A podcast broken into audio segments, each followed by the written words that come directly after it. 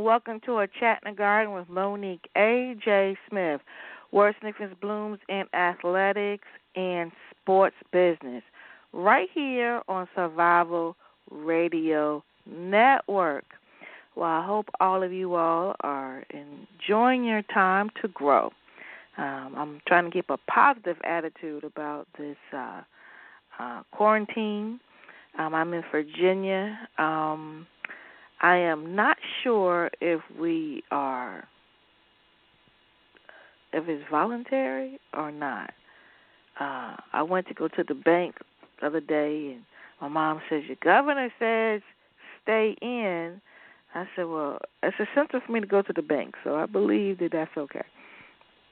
So, uh, but I'm okay because as long as I got a good book and some lessons I can learn and give, I am good. And I hope all of you are all the same. But I, again, I would just say that every out of every crisis, uh, there's an opportunity, and uh, and I'm really glad that we took the opportunity and time uh, to to learn from Dr. Chico Caldwell. Um, he joined us Sunday night at 9 p.m and gave some great nuggets. I mean, and we got some great feedback, I must admit. And uh, it was a follow up, really, uh, from his session that he gave that Thursday on creating a. Um, uh, excuse me. Uh, I hear my mother in the background, and it kind of distracted me. Please do excuse me. Um, uh, creating a success culture, and uh, it was really great because uh, he he and I had been talking for some time, and uh, it was just really great to be able to share our conversation with the group. I must admit, and so uh, we did get some great uh, feedback uh, from the seminar. Uh, um, uh, Dr. Makia. Uh, Troy, who's the AD in Georgia, she says, Thanks for sharing. I got some good nuggets from Dr. Chico Caldwell. Uh, we got some um, another AD who was actually AD at a high school in Selma, Alabama. Um, she also gained some great information, uh, she said, and so it was great to be able to uh, to to share some resources together through Facebook. You know, I love doing the podcast, but I like to try to um, share resources um, beyond our career background, and that was something that I again I'm all about mindset. And you know the most important part, I don't know if anybody caught this, but the fact that Dr. Caldwell is now working for Executive Search Firm. And I just wanted him to be able to know the outstanding candidates that we have inside of Chat in the Garden and so that was my opportunity to share uh, him with you and you with him, and uh, and to also to show who is like minded. And his whole point was, um, and and I, I think it's fantastic. The number of athletic directors now have gained the VP position, and usually that used to be a Division three thing, where you had Division three ADs um, be VPs because they're, you know, they were double duty, maybe in student affairs or or something or or, or um, intramurals. But when you see it on Division Two and Division One, it elevates the position to be on the cabinet level with VPs, and so um, you know I've always always said um, if you ever in the AD position try to be um, on that level or have a direct line to the president because let's just be clear, you know, the NCAA does not recognize a VP unless they are far. And so, yes, it's you know, and I had that problem, and I was young, and my president uh, somewhat uh, yielded to my youth, but I I was just so ticked off that you know I went through five different ads, and then um, they made the VP um, uh, the interim AD, and I was just like, like, look, he doesn't know anything about athletics, and he is blah blah blah blah blah blah. And his his it, the president said, "Look, you know, you you always have access to me, but you know, if you have immediate needs, you know, you go through the VP." Well, you know, I wasn't too happy about that. And then number two, um the the the other thing which which I never forgot because again this conversation I'm sharing with you is almost 25 years old is the fact that uh, all VPs need to understand all the areas of the university in order to be a president. So when he said it to me, I said, hmm. So even though you're AD and you don't wish to be a president or never cross your mind, and I do have some folks that I'm pushing and say, look, you're presidential material. You know, you need to stay on that track. And I do know, I do know a couple of presidents who came up from the athletic director's position. At least two, but they're all men. So can we, you know, that would be a wonderful first for me to see. But uh when um you uh you look at um some of the uh, walls that you hit when you're trying to get some things done, it usually comes from your counterparts and you don't have a level, you're not a level to uh, counter it because you're not at the table. So if you can get on a cabinet level and be able to think as such as the VPs, then you're able to serve your um, coaches and student athletes much better. And how do you do that? Is you try to understand the uh, mindset of the leaders and what is happening now, um, that presidents are looking at athletic departments as a unit, as the same as the Department of Math or, or um, not even department, um, uh, the school of, the school of. And if you can talk the same language of the VPs, then you're surely going to have I can't say a smooth sailing, but you have some allies to be able to build upon uh, to to make your program well. And so, and, and another thing that that was very interesting with our conversation together was, uh, and and and this is what I I don't get. And that's one reason I started doing training, even when I was the CIAA. I would see so many um, of the people that I was mentoring uh, say they want a certain position and then they get it, and then it's all like, well, I don't like her or she don't like me and and we're not getting along and I'm like, okay, how you gonna get the job done if you're having all these soft skill issues? Okay? And um so I started doing some mind work, didn't even know that's uh what it was called. But I, I started uh I created a workshop called uh, Walking in Her Shoes and so I would try to put um, uh, lower level administrators in the next level's position with another person who's been in a position to walk them through the day to day to see how that would be. And I, I was doing workshops, so it wasn't like uh, it was a shadowing situation. It was you you you look at what it is they have the day to day, what are their tools, who are the group they have to answer to, and that's the really the issue. If you don't understand that you in one ear and who else in the other end and who they represent, you will just be totally uh again like like they were disgusted. And um so if you got a new position as an AD, how do you change a culture? And as Dr. Caldwell said, he has a name for how to, how to have success culture. And he talks about how you do that from a presidential look. And so let's be clear. If you're going for a position, you need to already have uh, your plan of action of how you're going to go about uh, creating that success culture. Um, not just changing the culture, but putting a name to it. You know, and I'm not necessarily saying that you go in there and tell them I want to create a success culture, but you can come up with your own. Let's just say um, I say a growth culture because you know that's what I always preach about up in here.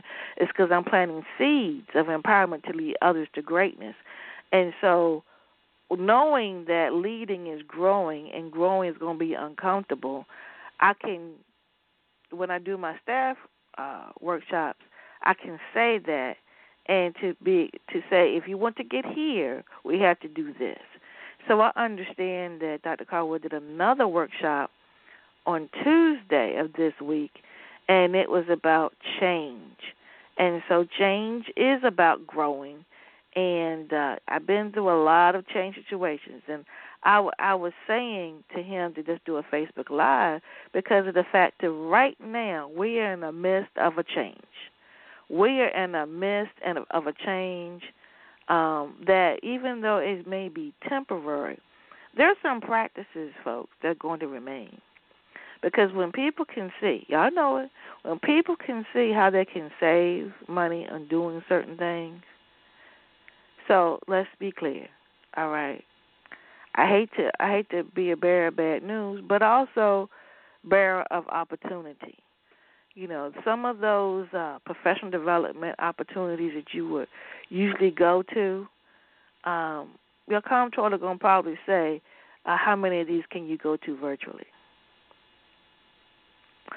I mean, that's just a fact. And so you got to be prepared for that. So, guess what? Here's the opportunity. So, if your opportunities to go off campus and learning is going to be cut, maybe it's an opportunity to get a better um, uh, bandwidth for your internet, or maybe it's an opportunity to get more laptops. You just never, like I say, I have a whole workshop on when you hit a wall, create a door and I call it a door of opportunity. It's all in how you look at it. So Dr. Caldwell has the success culture, and I have my growth mindset. And uh, I just figure, so you know, bring somebody else in here to say the same thing, and somebody who has influence. Okay, influence when um, his firm has an opening um, that he would you would be fresh in his mind. Now, that being said, I do want to say this. Speaking about opportunity, this is opportunity for you to uh, put your niche out there. Put your name out there about something that you are are, are good at, uh, because that's how people remember you. Honestly, um, you you this is opportunity to create a workshop uh, to to and I'm working with my clients in Caesar um, Caesar Empowerment Speakers Bureau to do just that, and they're flourishing because now people have certain needs, and uh, and they've already known to be known for that need. I mean, let's just take for instance Jen Fry. Now, Jen Fry's been going to college campuses and whatnot, but guess what? She began her messaging on social media. And everybody knows what her expertise is. Now she has another one that she doesn't really put out there, but I do. She does a great job, a great job of scanning your resume and making it pop, as the young people would say. And so that's what I'm talking about. You have really got to use this time. I don't have anything wrong with Netflix, okay? But I do have when you just sit there and watch Netflix the entire time. Now, you want to reward yourself after being on Zoom all day, yes. But maybe one movie, but not three movies straight out. You know, or mix it up. Get a movie, get a training, and then do some work. You know, create something. This is what I'm just saying. Just create something during this time you know, even if it's a logo, a saying, something that you can say, during this time, I grew. During this time, I grew. And uh, so, um, you know, I like to get in a soapbox, but again, and you know what? Here's the point. Dr. Caldwell came to me. He was he was referred to me, but he knew uh, that this audience was an active audience active audience. And what I'm trying to say is be active for yourself. Invest in yourself, people. Um, because I'm trying to tell you, some things can come out of this thing. Um, and I'm not going to go into the bloom and gloom about financing uh, per se, but I will say this: you got to have multiple income streams. You got to have multiple income streams. Uh, if it's more than uh, if if it's more than uh, our mindset, okay, it's a mindset. And so here you go. Just in case you have some hard times understanding what I'm saying about financial and mindset, I got somebody else who wants to come to the garden, and he's coming in on Sunday at 9 p.m.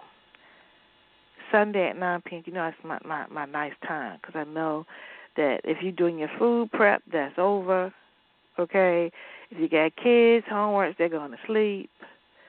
Uh, so you really should be doing anything else except go to bed. So I want to be the last thought on your mind before you go to bed. And so at nine o'clock on Sunday, Eric Smith, the financial literacy coach, is on the docket. Okay? And um I'm just trying to tell you, he did speak to the Advanced Academy members. Uh I forget, it was a couple of months ago. About about two months ago. People, I'm just trying to tell you, the man is full of information. And I'm so glad that I took action on what he shared, okay? And what he shared with me was about acorns. I think I told you about that right after the we had him on acorns, and I'm not talking about acorns that come off a tree. This is an investment. It's called EFTs. No, ETF. Excuse me, ETFs, and um, it's uh, it's like a savings account, but it's a savings account that makes money off of the stock market that you can cash. And it's better than a CD because a CD you penalize if you get it uh, less because I think CDs you can do like six months or ten months, but you know when you put uh uh um uh when you put money in the system, uh you gotta understand how the system works. So this is what the financial uh uh literacy coach does. Now we know that uh uh that he does student athletes, but he also does regular student bodies, and he does high schools. So you know, we we've been bonding for some time now, and uh he wants to. He asked. He said, "Can I come on to the garden?" So when I first met him, he wanted to be a guest. I said, "No, you can't be a guest, but you can advertise and you can record and you can, you know, you can hear your voice." Uh, but this is, you know, just for uh, women of color, athletic administrators trying to expose them to the world. And so, um, but the Facebook group, I try to bring good resources. Try to bring good resources. And uh, so, yeah, Sunday, 9 p.m., financial literacy coach. And I'm sure he can have some information, and I'll tell him this because we're having a conversation today uh, after the podcast about the stimulus package, how that works, Hopefully, we can talk about some taxes a little bit. You know, um, because the one thing I, I would really, I would, I'm going to say based on my experience, you know, even if you put money in 401k, you also need to have your own IRA. Um, and uh, these are just pockets of things. And I think I shared with you all, I had a drip, I had a, a, a dividend uh, with. Uh, with a utility company. I've been doing that for years, and I just do it constantly, uh, forty dollars a month. Um, I just drop it in there like a savings, and whatever. I think it, it, it wouldn't even buy one whole share, but it was something constantly moving. And honestly, I just cashed it out uh, so I could uh, deal with this uh, time period here because um, I do uh do some work with the city of Hampton and I'm not able to go out and do the work of City of Hampton uh because of the quarantine. And uh if you it's not like I can it it, it really is you got to go out and do it. You know. So I'm still able to teach some Hampton from class. But my point is is that uh even though that's not a the stock's not an income stream, you do know stocks say you work better when you diversify. So it's the same part about your income coming into you. You need to diversify that. And this is the time to be able to do that. This is the time to be able to do that. Um, and so yes, uh, got one more thing, got two more things to shout out. So yes, we have a pivot. Uh, I was supposed to be doing a book tour, but now the tour is virtual. Uh, the workshops now is a virtual workshop book discussion and signing. Uh, the first one will be this Monday um, with Langston University female student athletes. Uh, I'm really appreciative of uh, Langston to uh, go ahead and uh, keep me on the docket. Um, and so I created a e workbook to go with it, which I think is really great because honestly, in the book that I wrote, Removing the Face, uh, my chapter is about uh, the public figures, uh, mass exit stage left. I couldn't put names I couldn't put names of institutions or people or things of that. But in my workbook, I could, and so I got pictures and whatnot. But the, that's all to stimulate conversation about removing the face of the public figure. And uh, so, you know, our student athletes, which I'm really excited about, because if I can implant the growth mindset with them early on, that means uh, that when they become an administrator, if they want to, that I don't have to work as hard because honestly, I have to. It's a mindset. It's a mindset, and how you deal with. I said uh, walls that you hit, and I'm really excited about that. So yeah, that'll be on Monday. Glad about that. Uh, is this something that you want to bring to your student athletes or your staff? I can do the staff retreats if you've been on Zoom, you know now that they have well they already had it before, but I have been doing my classes for at least a year. Is when I put them in groups. You can put people in break breakout groups within Zoom and then come back and present. And uh, so I'm pretty proficient in that because when we went online, uh, my chairperson said, "Do you need training?" I said, "No, I've been doing online classes since the beginning because when I went to do workshops, I never canceled class. I would just have class in the hotel room and so one of my students says, "Oh yeah, plane, train, automobile. She's gonna have class," and uh, and I'm excited that they they have that thought about it. But again, so I'm I'm pretty proficient in virtual classes and workshops, and I'm just keeping on, keeping on. And I really am glad about uh, the push to make me create a e workbook. So I'm excited about that and be able to share some of my experiences uh, in an e workbook and then have it something that they can take back and be like a journal for them to uh, look at their progress. All I try to do, folks, is just plant seeds. And then lastly, Dr. Janice Hilliard's Women in Athletic Development Symposium and Networking event is now completely online. Uh, her event is April 5th and 6th. To register, go to HilliardSolutions.com. HilliardSolutions.com. So we have come to the moment for our guest to come on with us today. And this is a person I've known for a very long time. Um, I met her uh, at NACWA, now called Women Leaders in College Sports. Uh, and I believe uh, I wanted, I think that she was like a vendor and then next thing I know, she's athletic administration, and uh, just just have watched her career, have been able to uh, um, bond in good time and bad times, and to send resources her way. So it is my privilege to introduce Pamm Hubbard, the AD of Clovis Community College. Welcome to the garden, Pamm. Good good morning. Thank you so much for having me. You good morning. Thank you so much. Yep, I can hear you. Can you hear me? I said, no, did you hear your cheers? I did. I love it. That's amazing. Yes. So I love it. I can I have that like every morning when I get up. That would have really help me get up in the morning. If somebody were cheering me on like that, that would be fantastic. well, hopefully you can just play the replay back and just hear it over and over again. I would love it. So, So, what? um, I was going to say, little um, correction. Believe it or not, I was not a vendor when we Oh. met me. I think I was. I think I was an intern. So I came into athletics just kind of a weird sort of way. And by the time I started showing up at NACWA stuff, I was still an intern. I was Oh. just.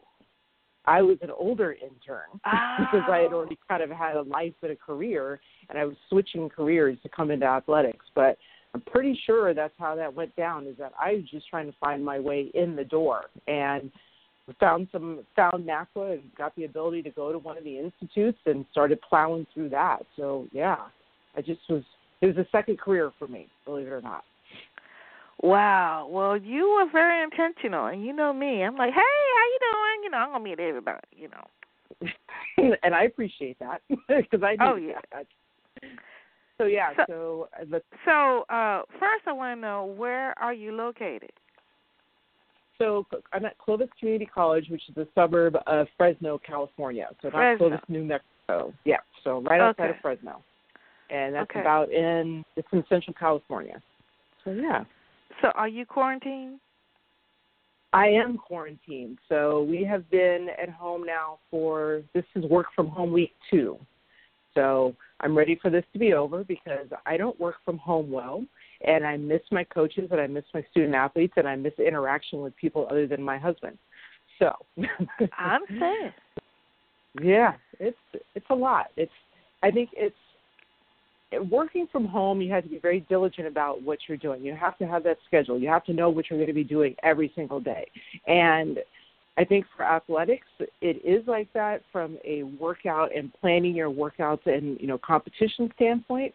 But Mhm. from an administrative standpoint, it's a little bit of you're doing a lot of planning, plus you're also just kind of catching what's coming at you and Mhm. that's what makes the day the day go fast and, Right. and they go faster and i love that and not having this piece where it's like you know you have all these things that are coming at you every single day and you're reacting now it's like oh i get to actually do all of that planning that i kept swearing one day i would do like writing the Mhm. policies and procedures rewriting my Mhm. student athlete handbook writing a coach's handbook i mean all of that stuff is what i'm doing now and it's great, don't get me wrong, and it needs to be done, but man, I would kill to have some contests going on right now and have some Yeah. to go to. So that's Yeah. the part that's a challenge. Yeah. So, uh, this is my fourth week.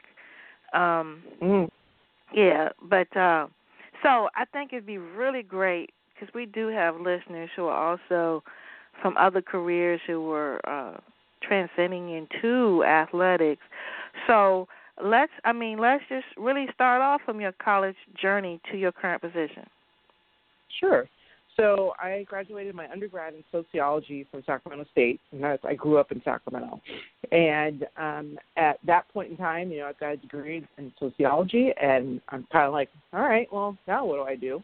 Um, and I went to go work for the state of California, Mm-hmm. um, and I worked for various different departments. One was Bureau of Automotive Repair, doing copier contracts for the state. Um, another one was Department of Justice, and I was working in a unit that loaned out pinhole cameras to law enforcement throughout the state to help with them with their surveillance. So I was kind of all over the place trying to figure out what I wanted to do. And um, I ended up at a company called ALLDATA. Um, that do you remember the Mitchell manuals when you work on your car? mm-hmm. Um, yeah, so they are the exact same thing, but in a digital format. And so I was finally using my degree in the sense that I was running a beta program for them and was doing a bunch of survey analysis. And I liked it. It was close to the house, and it was great people, and you know I loved the product. But I was like, ah. But I was still. I've always been a huge sports fan. I think that's the piece. I was never a student athlete, but I was always a Mm. huge sports fan, and I think that's what kind of makes me different than most administrators. Is I never played a sport in college, and I played rec softball after college with you know just some friends, and we played it weekly. So um, at that point in time, somebody I ran into somebody who started talking and was like, "Hey, have you ever thought about working for the Sacramento Sports Commission?" And I'm like, "No, I don't know anything about that. Tell me more." And I didn't even know that was here. And I ended up getting a job with them, overseeing their volunteers and um, special projects for the events that they were bringing into town. And it just so happened I come, came on at the right time because that's when we hosted the Olympic trials. for track and field. So in that I had 2,000 volunteers underneath me for a 10 day event that happened right after 9 11. So we were dealing with security issues. We were dealing with just sheer numbers of people. And I mean, it was the best event I've ever been part of. And at that point in time, I was like, whoa, I can get paid to do this? And it was like a light bulb came on at that point. So at that point in time, I decided to go back to school. I got a, a management degree, got a uh, graduate degree in sport management from mm-hmm. University of San Francisco. Um, and I remember I started the very same week that the Olympic trials started. Mm-hmm. And I remember telling my professor, okay, I've got this huge event. It was one day, one night a week, which was great. It was also in Orange County, and that's in Southern California. I'm in Northern California at the time, and I had planned on finishing this event and then quitting the sports commission and moving down south. But it mm-hmm. meant that mm-hmm. I would be starting the program two weeks late.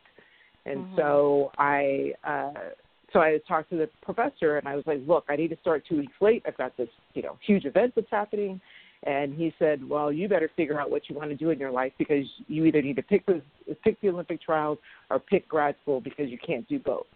Hmm. And I remember being really just upset about that and mm-hmm. I basically said, okay, well, you know, this is grad school. This is going to be the rest of my life. I went into my executive director and said, I got to go to grad school. I just got in. It starts this week. And he said, you know, okay, sorry to have you go. He went to the board because we were a nonprofit, went to the board, and the board said, no, you figure out a way to get her to stay. And that's how for two years they paid for my flights down to Southern California and my books for me to go to grad school. Wow. and yeah, and so I would go to work until about two o'clock. I would fly down south, go to class on that night on Wednesday night, fly back up Wednesday, Thursday morning, and go straight to work. And I did that for two years. And I don't know how I survived that, but I did. And for that, I am grateful because I came out of that with a graduate graduate degree having this great experience with the Olympic trials. And then it was on the Sacramento State campus. And so we were working hand in hand with the athletic department there. And that's when I kind of started working more with, with, with college athletics. And about halfway through the program, I needed an internship. And Sac State said, hey, come on board. We'll give you an internship. So I'm still flying down south. I'm still working. I've got an internship with Sac State and kind of made it work for two years. And then at the tail end of those two years, um, I was I in my internship I had started in as uh, in marketing and realized that that wasn't for me. I'm not a creative type. I'm very mm-hmm. programmatic. I'm very linear. I'm not creative, and I know that about myself. Mm-hmm. So the so the uh, director of marketing said, "Hey, you should go and try compliance."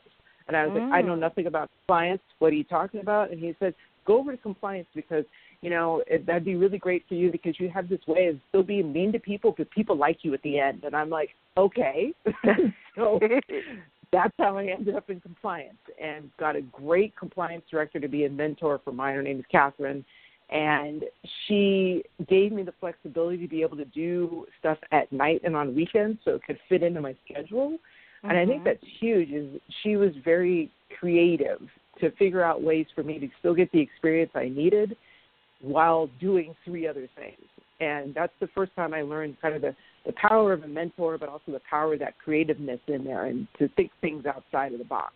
Mm-hmm. Um, so after I graduated, you know, they let me be as a compliance intern, but put on my resume that I was a compliance assistant because I was literally doing everything in the office. And by the time I graduated, I needed a real job. They weren't going to hire a compliance assistant, so I started interviewing everywhere.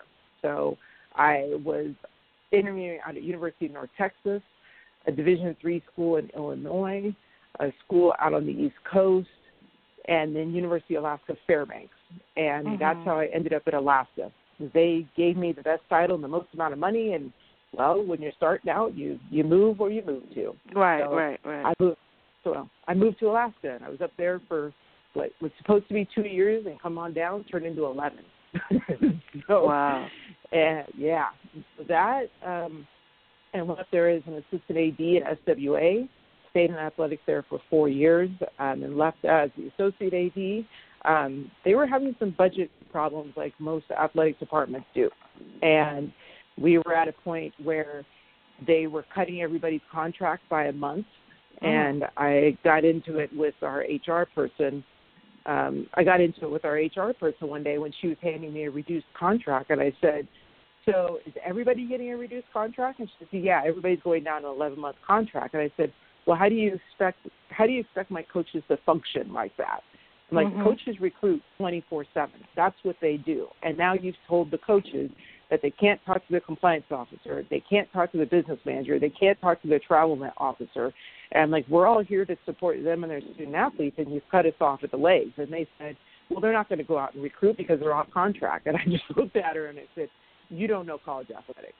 And like, you just don't. They will they will recruit even if they don't get paid. It's, they don't Mhm. care about that. They care about finding those good student athletes and being winning programs. So I ended up leaving because I wanted to get more experience in higher ed too. So Mhm. I went over to the business office at that point, did two years there, and then another four years over in auxiliaries where I oversaw our um, dining contract, bookstore contract, uh, vending machines, and meal plans, and all of this. Mm. So, Mhm. So between that and working in the business office where you accepted student payments, so I'm having to explain to students, you know, this is what your fees mean. This is how a payment plan works. Don't forget that Mhm. you need to do X, Y, and Z. Then I got this huge, this kind of well-rounded verse of higher ed, and that's where I knew I was I was in the right place. So, um, so we ended up moving back down to California. My husband got a job at Cal State Stanislaus in Turlock, and then the job opened at Fresno City. And I was uh, very, I will be, I will be completely honest that I was very reluctant to apply for the Fresno City job um, because that when you the first thing you do, obviously, when you're applying for jobs, is you're doing all of your research on that institution. Mhm. And when I when I was looking at Fresno City, I could see they had 21 sports, 450 student athletes, and no administrative assistants, and no Mm. like help. And I'm looking at it, and I'm like, this is going to be a problem. And plus, it's a junior college. I've never been at the junior college environment, and Mhm. while it's the same, it's different. And so um, I ended up kind of taking a shot, and I'm like, you know what? I had I had some some other mentors that I had come in contact with throughout this. There was a woman that was at UC Davis when I was at Sac State, who now Mhm. works for the California Community College Athletic Association, so our kind of NCAA equivalent. She Mhm. worked there, and she was like, "You would be awesome. You can totally take that job. You'll totally succeed." She's like, "I'll hook you up with a woman who used to be the AD there." She turned into a huge um, mentor for me as well, and got in there and was there for a little over a year. And then Clovis, which is in the same district, it's right down the road, maybe about 15 miles. They were hiring an athletic director, and I looked at that program, and they were at eight sports as opposed to 21 but I Mhm. have the ability to hire my own coaches, build my own facilities, and add my own sports. And I was like, I could build a program from the ground up as opposed to a historical program that's been here for over a 100 years. So that's how I ended up at Clovis, and that's where I'm at now. So I took a really weird route to get into college athletics. I mean, by the time I started up in Alaska in my first full time job, I was 36. And so you don't you don't start I didn't think you started that late, but I started that late, and it and it was a it was a lot of work. It was a lot of talking to people. It was a lot of getting out and meeting people like you and saying, "Am I even doing the right thing here?" And having everybody push and say, "Yes, here your here's your next opportunity. You need to go here. Here, think about this. Go and meet this person. Do this work over here." And I I I don't. I wish I had made the jump sooner, but Mhm. I don't think I would be as good at it, good at it as I am now, because Mm. like I've done I've done a lot of stuff that had nothing to do with college athletics for me to be successful where I'm at now. So, and a lot of things that have taught me how to deal with people. One of the jobs I Mhm. ended up skipping was that I was a licensed funeral director for five years. So Mhm. I've dealt with people in different situations, which Mhm. that is tremendously helpful. So, so that's my journey. That's how I got to where I'm at now. it's kind of a weird, it's a weird journey, but it got me there. So, Well, I think uh when you're older, you're very focused, and distractions true. are minimized because you're very true. focused. Uh, But I'm really impressed about uh the sports commission, and that's where I met you. You were with the sports commission. So when yes. when uh, I was on the board of NACWAA, um, we were in um, Sacramento. That's what it was. That yeah. is true because I remember begging my boss to let me go. I was like, "It's here in town. Just let me go to it." And that's how I ended up at it. Otherwise, I knew that I knew I needed to be at that that convention. Like, where else are you going to get women in college athletics all mm-hmm. in the same place? So, like, I mm-hmm. knew I needed to go to that, and it would never be in my backyard again. So, yeah, that is that's very true. It was yeah, a good that, event. It always is. Yeah, and so uh I just thought that the the sports commission was hosting something. That's why I thought you were a vendor. But yeah, that was that was over. Uh I, I would I want to say at least ten years ago. Oh yeah, that was I was at the sports commission in 2003, 2004. Oh wow! It was the 2004 Olympic trials, so yeah, that's over 15 years ago. Good God! Oh wow! Wow. That's a lot. yeah, and I'm just so glad that we stayed in contact all these years. I was so happy to see. uh Well, LinkedIn helped us stay connected. I was like, oh, yes. I think that's her, and I was so that's glad to me, catch up yeah. with you. So am I. I mean, I I wanted to thank you because it's like you had no idea what I was doing and who I was, and you still were able to kind of keep in contact and watch what what I was doing. And you've been there's things that you've put out into your into your universe and say, you know, here's some stuff that people need to think about. You have access to so many people that every time that I'm thinking, okay, well, I need somebody who does X. I always think, okay, who does Monique know? Like she probably knows somebody that does this. So that's what I appreciate. It's still that it's still just how small athletics the athletic world still is. Even though it's gigantic, it's like we all still know each other, or it's always two to three degrees of separation in there. Mm-hmm. So, so yeah. So you've been a great influence in me, and that I know I need to utilize you more often. So I well, appreciate thank you. Thank you. So I got a couple of questions. Um, okay. Roy Nixon, he's a, a young man that I watched grow up in the church and saw him play football in uh, St. Augustine's College, and he played some arena football. And uh, I thought this question was very interesting. He now works for regional team lead and retail merchandise. He said, in your current role, uh, do you implement? How do you implement to help ensure athletes are prepared for life after sports, outside of going to class and competing? I think that um, well, we do a few things. One is we get them out into the community a lot. I think that that's the biggest thing is that they need to have that face time with the community members. Um, we have a very we also have a very active um, student athlete uh, council, so kind of stacked like the four year. The two year mm-hmm. environments really don't have that, but at Clovis, so we've just started that. So it's called the Clovis Student Athlete Council, the CSAC and that's where we have um, two members of each program, and it's their leadership team. And so it gives these kids leadership opportunities, and they are figuring out ways to, you know, either run fundraisers or if I wanted to implement a new something new, I'll come to the CSAC first and be like, hey, let's kind of bat this around and give me your opinion on it. So that gives them leadership training. It gives me the ability to go out and kind of talk to people in the community. Um, so those are two of the, the big ways that we do it is that we recognize that you know, we don't want you to be pigeonholed into athletics, especially as a two year, because you're only here for two years. And then we, Mm-hmm. our job is to get you educated and get you moving forward.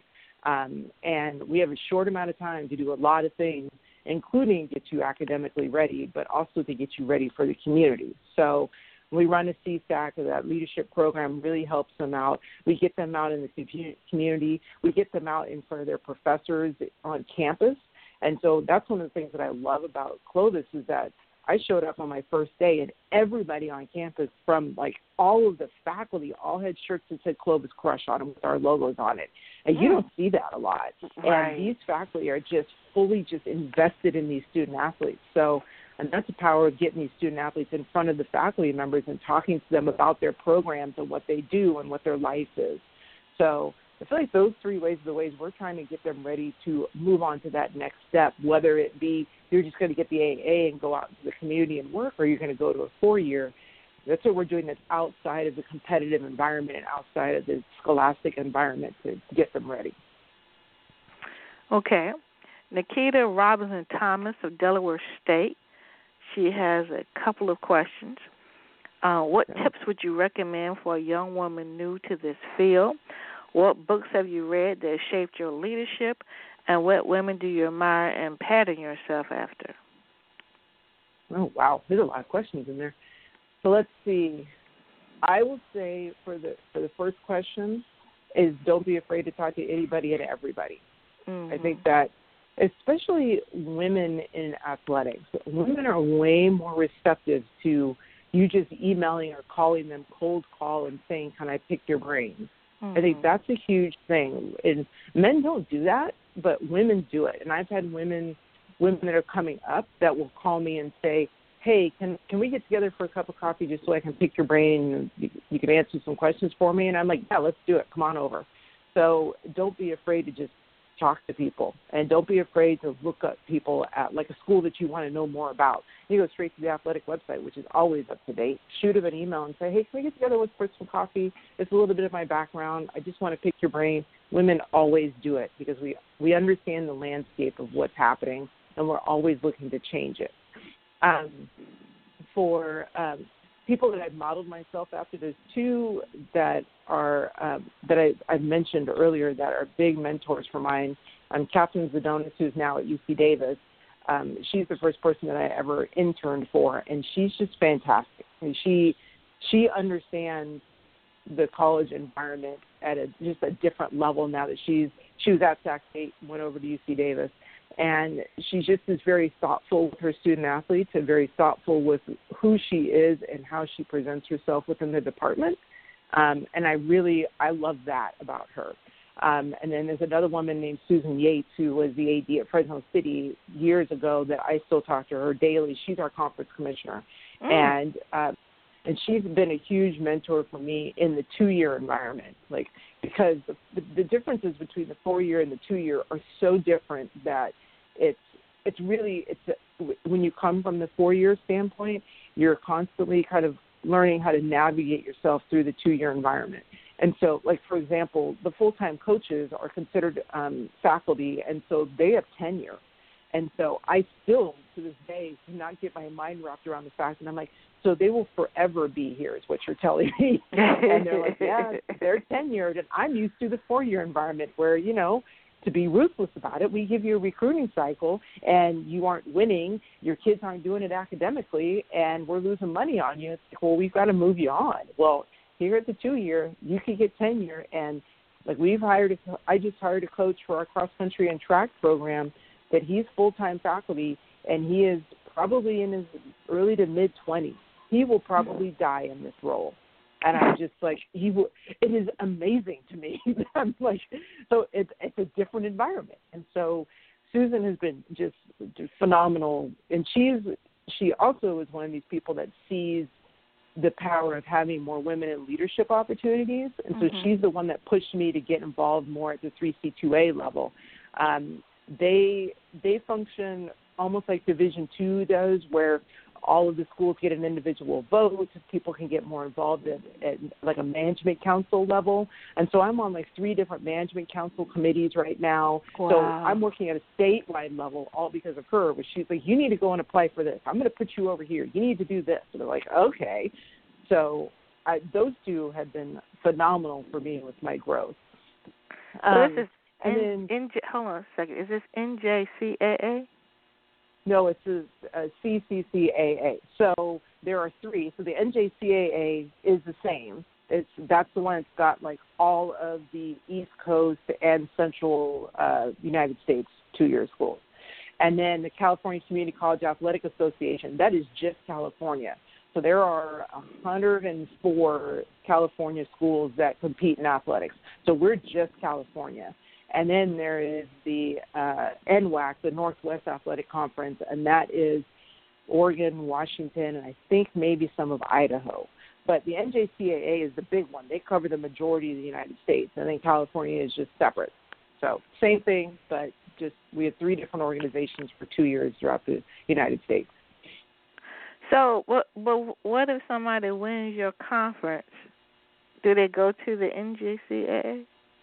No. to play? So if they conference, they'll go to a state championship within the state of California, and then Uh-huh. they'll be state champions, and and then done. We don't ever compete against the NJCAA, and primarily Ah. because you know the reason why the 3C2A was put together is it's really a cost savings. We don't ever fly anywhere. We're just busing throughout the entire state, and really you're only busing in Northern California or Southern California. Mhm, So it helps mhm. with it, it helps with costs. Um, we don't offer scholarships, unlike the NJCAA that that, that does. Uh-huh. So it's it's just a whole different model. And so there's been some discussions of merging the three together, but I don't I don't think that that's going to happen. I think the 3C2A is very happy where we're at right now. And the NJCAA though is doing some great things for their student athletes, but I mean, we would end up having to fly everywhere, and our schools Mhm. aren't set up for that. We don't, we don't have that model for funding, so so we're just California, but the same concept as the NJCAA. Okay, let's go to the last one. What about books do you have you read it to shape your leadership style? Let's see. When I very first started at Fresno City, there was a, a book that was called The First 90 Days or something along those lines. Yeah, The 1st Mhm. 90 Days, which was a book that really kind of helped me navigate, obviously, those first 90 days, but in a completely new environment. I think that Mhm. was probably the biggest the biggest piece there. Um, and then trying to think of, see, I knew I should have done a little bit more research on this. Oh I no, probably the most fascinating the most fascinating book that I just read in the last few months was I finally got around to reading Becoming by Michelle Obama and Lean In from um Sheryl, whatever Sheryl's last name is over at Facebook. And Mhm. like I, what I'm trying to do is I'm trying to learn about how people got to where they're at. And I found Michelle Obama's book just fascinating because it's like you knew her as Barack Obama's wife, but you didn't know all the stuff that she did and all the fights that she was having, you know, as she as she grew up. And so it became when you read it, you're like, oh, she is just like this real person that had this real life that's been doing all of these great things, but it makes her more more reachable, I guess. So Mhm. for me, I try to focus on give me a book that's on a woman that I'm interested in so she can tell me about her life and how she got there. Because you always feel like you're not doing things right until you read somebody else and you're like, oh, they did the exact same thing as me and it didn't feel monumental when I did it, but man, apparently it was. So I need stuff like that. I need examples of how women have gotten where they're at and I need to know the nitty gritty of it. And those two books did it for me. Well, can I be a little self-serving? Yes. I have a book. Well, I have a story in a book called um "Removing the Face," and I in my that. I need to purchase that. I will do that. okay, because you were just talking about knowing what they went through, so I was like, uh, only because you said that. Other, otherwise, I wouldn't have said anything about it doing the interview part. But yeah, I do talk no, about I saw it. my experiences. You're- so. Good. Okay. No, I'm in. Okay, and then my last question: Rob Knox, who is a, um, a sports information assistant at Towson University, what methods or ways help you conquer any career adversity? What methods or ways help? Oh wow. Let's see. I tend to I like to bounce things off of a lot of people. So I do a lot of talking. I do a lot of kind of asking people, okay, well, am I am I thinking of this wrong? Kind of help me work through this. Mm-hmm. So I do I do that a lot. Probably to some people's chagrin, but it, it helps me work through and realize, okay, did I miss something? Um, and obviously there's times where you just have to make a decision and you don't Mhm. have time to talk to people about it. And I've had that happen where I just had to make a decision and people something will happen and I probably made I made the wrong decision and I just flat out owned it. And I said, you know what? I made the best decision I could with the information I had and the timetable that we had. Mhm. It was wrong. Let's just move forward and we'll fix it. So those Mm-hmm. That's a leader. ways for yeah, I'm like I, I screwed up and I'm sorry and we'll move it forward and we'll fix the problem. Um so for me those are two ways that I do I do talk things out a lot, but if I don't have time, I'm gonna make a decision based upon the information I have and own it if it gets screwed up and we just move forward. And I don't in especially in, in college athletics, you you don't have a lot of time. A lot of times you're just reacting to some things, and you just have to make that decision and you have to own it. And if you have the ability to plan like we do now, I mean, my gosh, I could I could plan out. I feel like the next five years of community mm-hmm. college athletics right now with all the time I got. But it's like sometimes you have planning time, other times you don't. So you make the decision and you own the decision, and if it's wrong, it's fine. You just move forward. Love that, and and taking this time to grow uh, is is so important, so important. Mm-hmm. But get some fun time in too. Okay. Exactly, exactly, and that's a lot of the reason why I switched over to Clovis is that it gave me the ability to breathe. I think that at Fresno City I wasn't breathing. I was I was I always said I was putting out fires. I was never preventing fires and sometimes it just gets too hard to constantly put put out fires and the forest is always burning here i can prevent some fires here i can build a build a build a forest that i know isn't going to go up in flames in ten years so uh, love the self awareness that's the first part of leadership so it has been wonderful to have you here in the garden thank you so much thank you so much for having me yeah. quite an honor, especially when I see all the people that you have in there, and I'm like, oh, I always want to. I always look at the people you had, and when you called me and asked me if I wanted to do this, I was like, you're kidding me, right? I don't have stories like the people, like the people that you bring on on there. They don't. They, they have stories. They're just phenomenal women, and I'm like, that's that's not me. So this is quite yes, the honor for you to ask you. if I would like to do this. So no, thank you it so is much. you. It is you. Thank you. And as always, I like to thank our engineer, Christine Lockley, and for show, guests, and podcast updates. Please join us next Wednesday at 10 a.m. and uh, join our uh, Facebook group, A Chat in the Garden with Monique A. J. Smith. And have a significant rest of the day.